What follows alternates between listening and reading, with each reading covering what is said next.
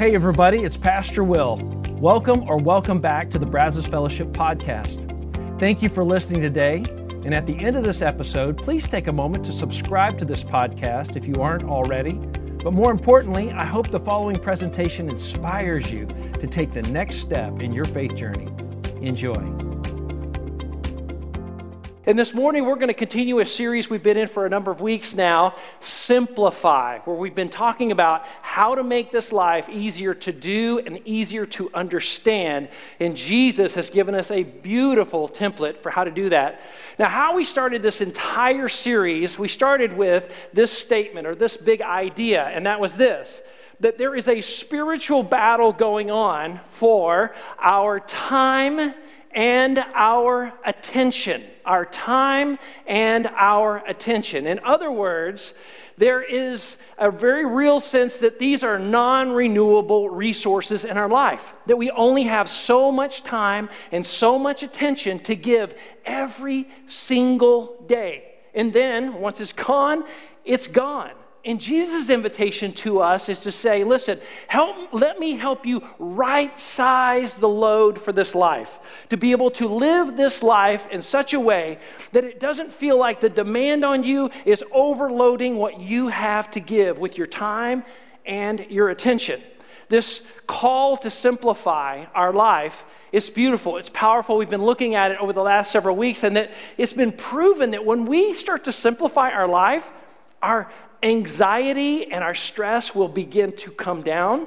Our the feelings, internal peace and focus, our attention level goes up, our capacity to love other people and to love God, it goes up. It's beautiful. It's so powerful. And we started with this invitation. Let me just read it to you that Jesus gives us over in the Gospel of Matthew, chapter 11, starting with verse 28. Oh, here it is. Praise the Lord for that screen working. Okay, here's what he says Come to me, all you who are weary and burdened, and I will give you rest. Take my yoke upon you and learn from me, for I am gentle and humble. This is so powerful. Jesus is giving a description of himself. He's saying, Here's why I want you to come and follow me. Here's why I want you to come and learn from me. I'm gentle and humble. Very few things that you're going to learn from in this world are going to be gentle and humble. But Jesus is saying, I am a gentle and humble in heart, and you will find this is the byproduct of you taking on my yoke on your life. You will find rest for your souls at a time when, oh my goodness, who, who wouldn't want to find more rest for their souls right now? Oh my goodness, more than ever, right? You will find rest for your souls. For my yoke is easy and my burden is light. What a beautiful promise that is. So powerful. And Jesus is giving us this simplified invitation to life, not because we are incapable of a life of ever increasing complexity. We are absolutely capable of that. If most of us were honest, we would say, Yeah, I'm doing that right now. Even during quarantine, I'm, and maybe you're not even really doing quarantine anymore because you're working and you're out of the house a lot, but life has become frenetic and it is fast paced, and you're saying, Man, I, it's ever increasing complexity big time. All new rules, all new normal now. It's not because Jesus didn't know that or think that we can live like that. He just knows if we live like that, it's going to bring burdens and weariness to our life without a doubt. And it robs us of the very life He created us to live. So, Jesus, this is genius. He doesn't promise an easy life. Anybody who promises you an easy life is selling you something. Jesus is saying, I'm not promising you an easy life, but I am promising you an easy yoke. And as we found out last week, a yoke is a piece of farming equipment that helps you to bear up under a load. And he's saying, I want to show you how to live under the weight of life, because we all have to bear a load in this life, bear up under that weight of life with ease, the way I have. And you can learn from me, and you can learn to live like this. And many of us would say, Where do I sign up, Jesus? How do I learn how to do that? Because if we're really honest, we're not really living like that. That's not really a reflection in our life right now. And we're left asking, How do we do this? How do we do this? It's so important. Last week we said it this way here's how it begins. If you want to experience the life of Jesus, you have to adopt the lifestyle of Jesus. This herein lies, ladies and gentlemen, the secret to the easy yoke. This is how we find it. If we want the life, and lots of people see it say, Yeah, I'd like to have that peace that Jesus has. I'd love to have that confidence. I'd love to have that kind of connection with the Father. He says, It's easy then just do what I do. Follow my lifestyle. And that's what this series is all about is breaking down what are those disciplines, what are those habits, those behaviors that Jesus did. He's asking us to do what I do. Learn from me. Take the easy yoke from me. I'm gentle and humble at heart. And guess what you're going to do? You're going to find rest for your souls. Now, one of the critical components to us being able to do this is going all the way back to the design and intentionality behind our creation. Something that Jesus understood about us, that we have to know what he knew about us. And here's what he knew. When we go back to our origin story, our origin story in Genesis tells us that we were made in two ways. Number one, that we were made in God's image. Genesis chapter 1, verse 27, that we are made in God's image, which means we're made with full of potential. That we literally have the, this divine capacity for potential stamped on our DNA. It's beautiful. That we are called and we are equipped and we are created to be able to live in such a way that we reflect the character and nature of God in the way we live here on this earth. Now, we, we, in doing that, He's called us to rule this world. What does that mean? That means to do to rule like God ruled is taking the resources that this planet offers, reshaping them and creating a world that allows human beings to thrive and to flourish. This is what he's called us to do. It's beautiful. And he's given us phenomenal potential to be able to have great impact in this way. But not only did he make us in his image, but secondly, and this one's a little less popular, he made us from dust. Very next chapter, Genesis chapter 2, verse 7, we're made from the dust, which means from the dirt. We're made from the dirt, which very much implies that we are full of limitations. That not only are we full of potential, but we're full of limitations. We're told, and we hear this often ashes to ashes, dust to dust. We are the original biodegradable containers, right? Though our soul, we're told, will live forever. Everybody lives forever someplace. That's something clearly that Jesus taught. But these bodies do not live forever, they have limitations. And it's funny, if, if we're going to truly take serious this idea of being an apprentice of Jesus, to be an apprentice of Jesus, we must live into both of these, both potential and limitations. And if I could be just really honest, I'm not talking about just the world at large, but even within the Christian community, man, there's a lot of talk about live your full potential, live your full life, go and go for it, do it all, embrace it. You can do it all. You know, live out of great faith, live out that dream that God's put in your heart, and I am all for it. Ask my wife. That's me. That's the way I like to live. Absolutely. But if I can be brutally honest, what we hear very little of, and I have had to learn the hard way from the Lord over the years in my own life, is that we also need to accept our limitations. You don't hear a lot of books, and there's not a New York Times bestseller. Accept your limitations. There's only so much you can do. Like nobody, nobody's writing that book, right? That's not a super popular. But we see this throughout Scripture, and we also can just verify it in our own life. We all have limitations. These bodies of ours, they're limited, right? If you try to keep demanding, demanding, demanding out of your body, eventually it will begin to break down and you will get less and less out of it. And how much we can get out of the body is directly correlated to how well you take care of the body, right? It's a stewardship issue, right? Absolutely. And our minds are the same way. There's only so much we can get out of the minds. And if we don't rest, recuperate, refresh, then our minds and what we used to be able to get out of our minds, we're going to lose that we have limitations on our gifting, our abilities, our talents. They're not all the same. Everybody, my gifting's different than yours. And everybody's got different giftings and talents and abilities, and they have limits. There's only so far that they allow us to go. Even when we talk about personalities and we talk about temperaments, every personality type has a strength, has incredible potential, but it also comes with it, you already know what's coming, a limitation, a weakness. And we need to know what those are and we need to accept them and just say, you know what, it's okay. That's part of who I am. That's part of being human. That's part of this life. And finally, our families, our families of origin, they can be tremendous blessings in our life, but also, if we can be brutally honest, they also can bring limitations.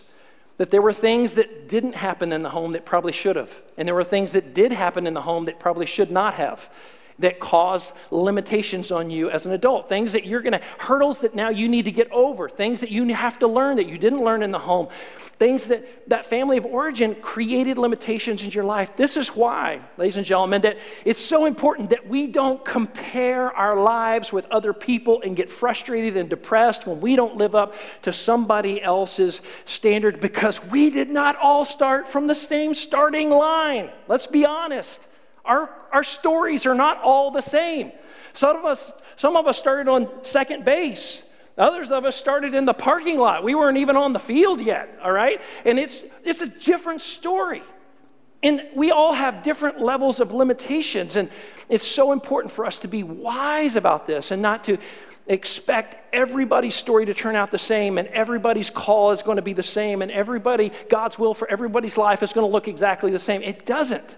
As a matter of fact, there are even limits to God's call on our lives. Let me explain. My mind immediately goes to the story of when Jesus is talking to Peter, the Gospel of John, chapter 21, where he's talking to Peter, and it's when he's reinstating Peter. Peter had denied him, and now Jesus is saying, Now I'm going to accept you back as a disciple, and he's giving him his call on his life. He's saying, I want you to go feed my sheep. I want you to take care of my lambs. I want you to care for my people. I want you to spend the rest of your life doing this one assignment. And what does Peter say? He looks over at John with a little envy in his heart, and he says, Well, what about him?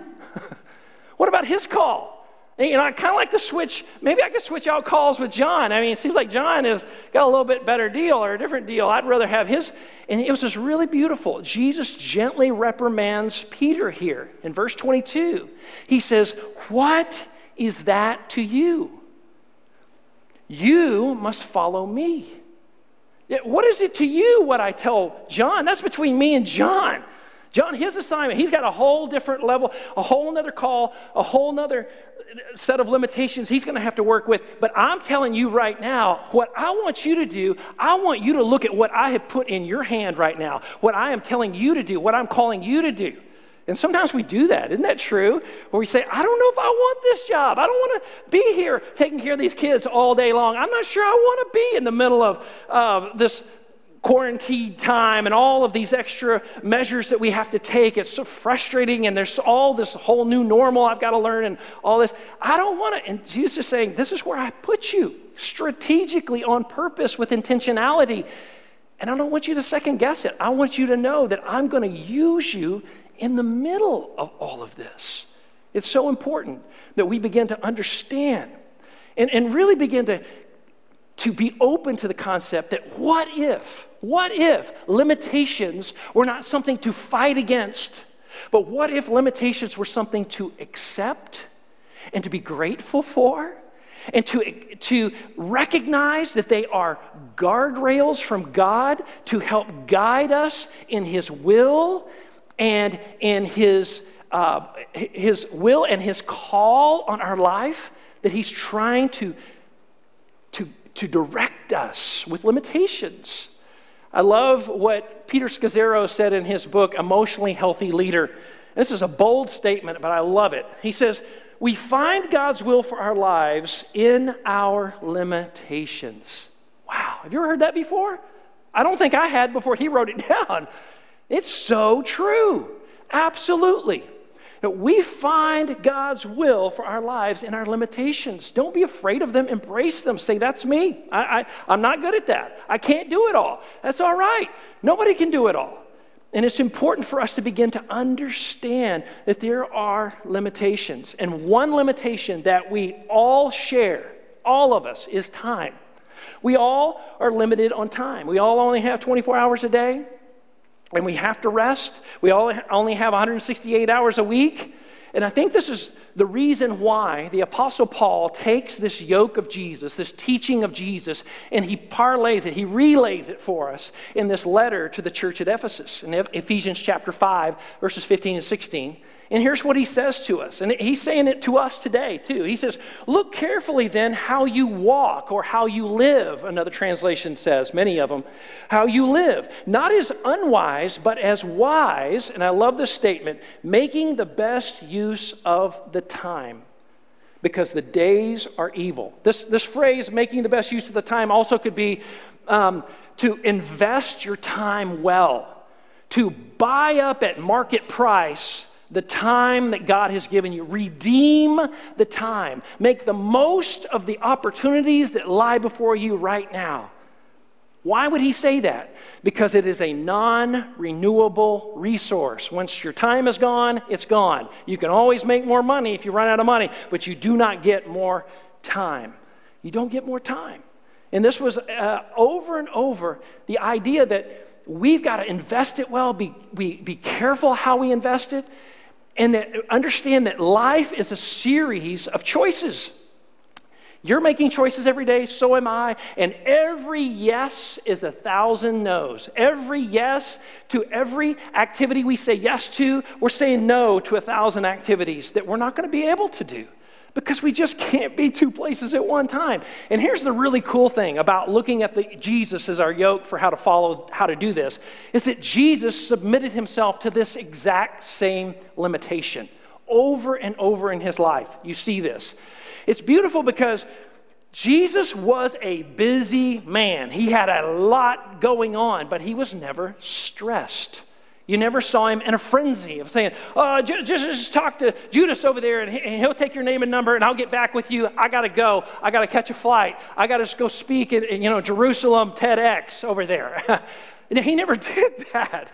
He was always willing to slow down and in the context of his moment to do what was most necessary. And I think it's so beautiful here to begin to look at this model. When we look at this model of Jesus, what did he do to model for us what we can apprentice today? I want to look at two scenarios from the New Testament. One is from Luke chapter 5, and the other one is from Mark chapter 1. Let's first look at Luke 5. We're told that crowds of people came near him. I mean, hundreds, at times thousands of people pressing in, demanding Jesus' time. They want his time. They want him to heal him. They want to speak to him. And, and, and, there's only so much. There's only one Jesus, right? And he is busy, busy, busy. But I love the very next verse, verse 16 tells us this Jesus often, often, notice that word, often withdrew to a lonely place where it was just him and prayed. Time alone with his heavenly Father. So these went together.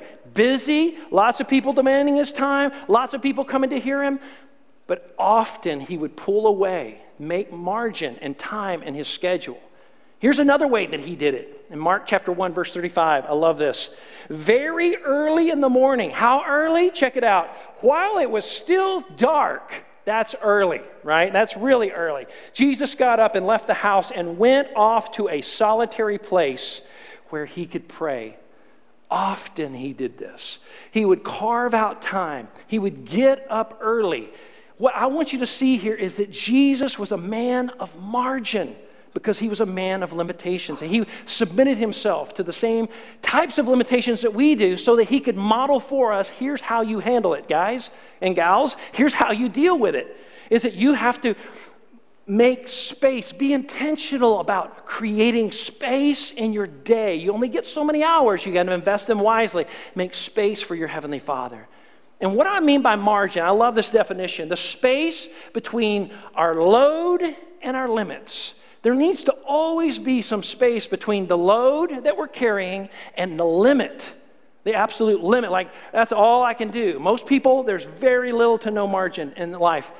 And Jesus showed us create margin, give yourself some breathing room. It's so important to have that margin. I know for some of you may be saying, well, Will, that's great for Jesus, and that's great for pastors like you and other people, but I just don't have it to give. I don't have the time. Hey, I get it. It's a busy time. I think it's time that we take a step back and really evaluate our life. And with that said, I came across an interesting study this week. that was done by Philip Zimbardo. He wrote a book called The Demise of Guys. And he, in his research, found that the average 21 year old guy in this country, by the age of 21, has played 10,000 hours of video games. 10,000 hours of video game by the age of 21. Now, when I say 10,000 hours, some of you, it immediately makes a light bulb go on because there have been so many books written about this 10,000 hour rule or have referenced it in their books. And the idea behind the 10,000 hour rule is that if you want, any average person wants to become an expert in any field or discipline or profession, what they need to do is invest 10,000 intentional hours, thereabouts, and you will be considered an expert in that field.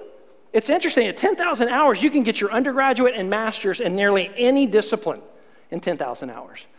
Now, let me throw out another question. This was kind of intriguing. I found out this week. Guess how much time the average American spends on social media per year?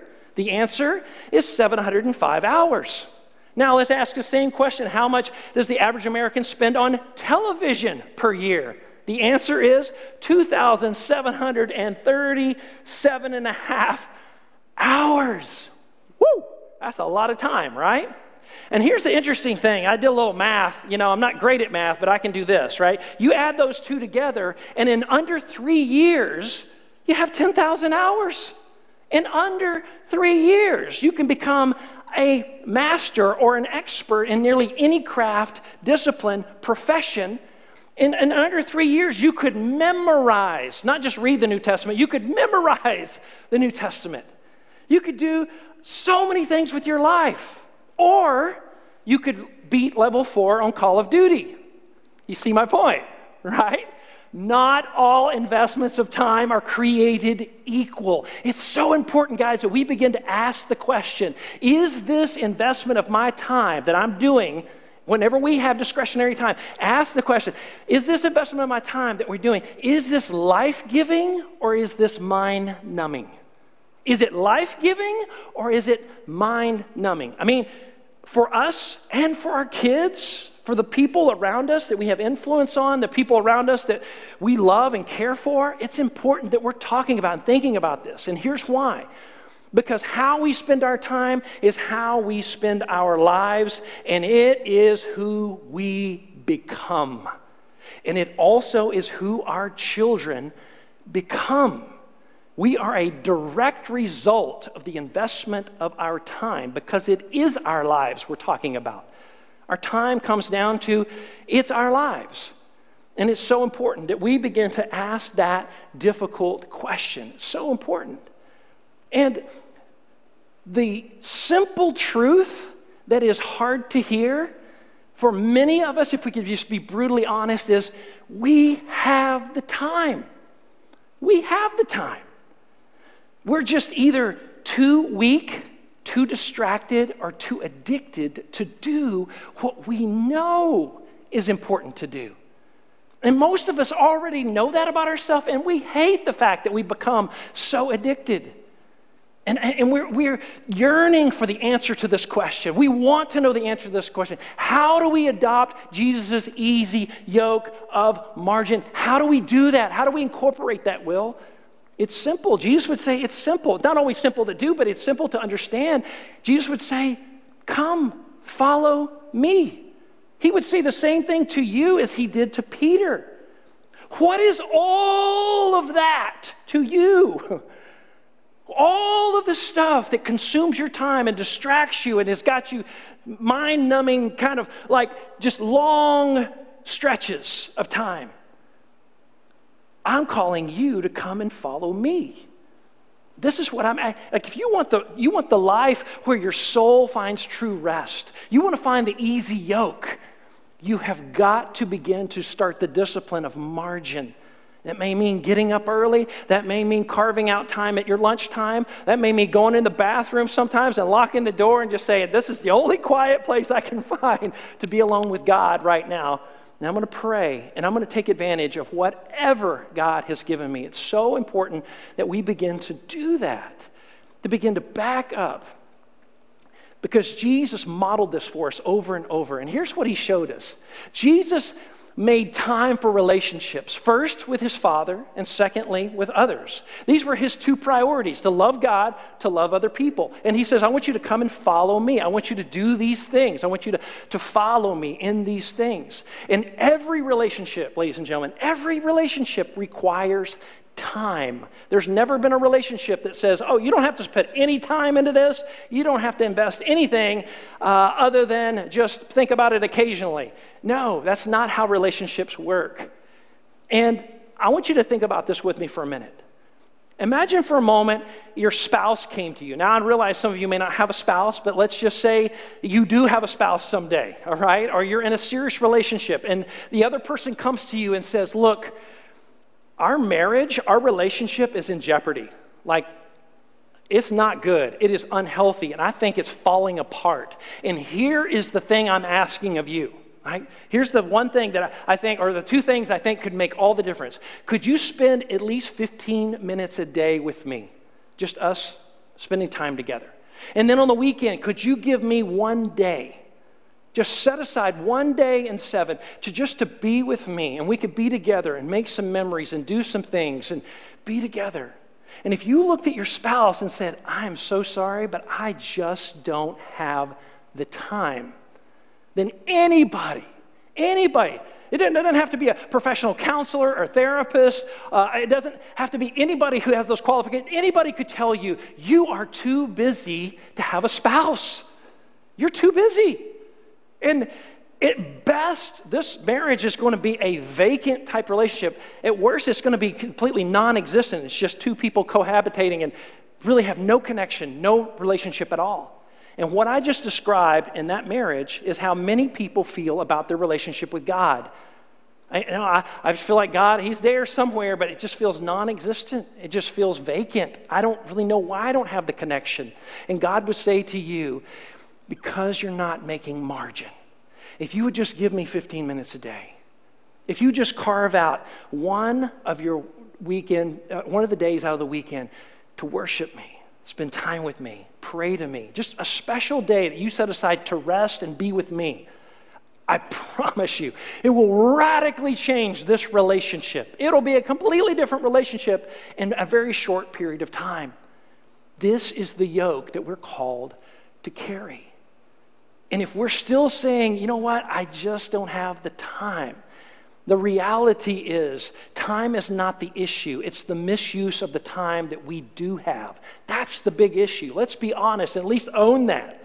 That if we're too busy for Jesus, we're too busy.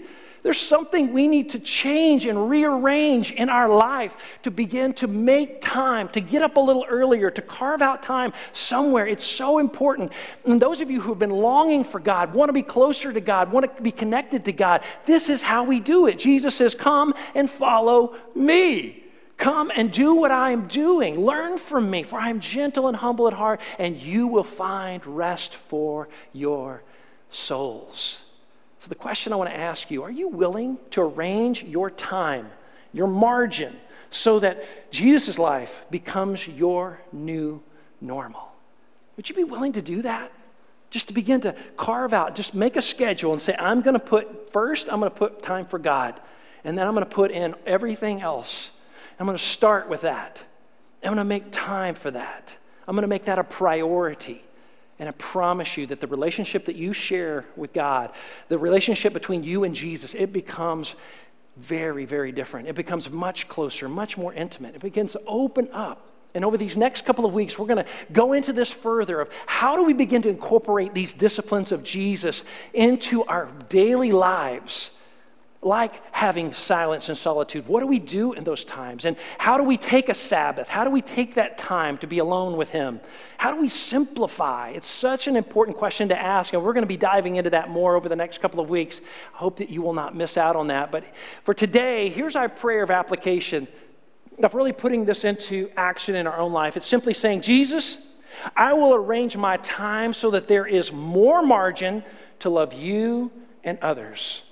I want more of you. If that's the cry of your heart today, just to say, I want more of God. And maybe you're already a believer today, you're already a follower of Jesus, but honestly, there's a yearning in your heart to say, I want more of God. You know what? It will come down to creating margin, the allocation of time, of really just saying, I'm going to invest more time with Him. I just want to encourage you to look at your life and say, where can I do that? To carve out a little TV time, a little online time, to be able to give that back to the Lord. The investment of that time is so incredibly life giving instead of mind numbing. And I want to encourage you today would you just follow what the Spirit of God is nudging your heart to do? And right now, I want to ask you if you would, let's bow together in prayer. And in this moment of prayer, I'm going to ask you to make this commitment with me to arrange our time better so that there is more margin to love God and spend time with God and to love other people.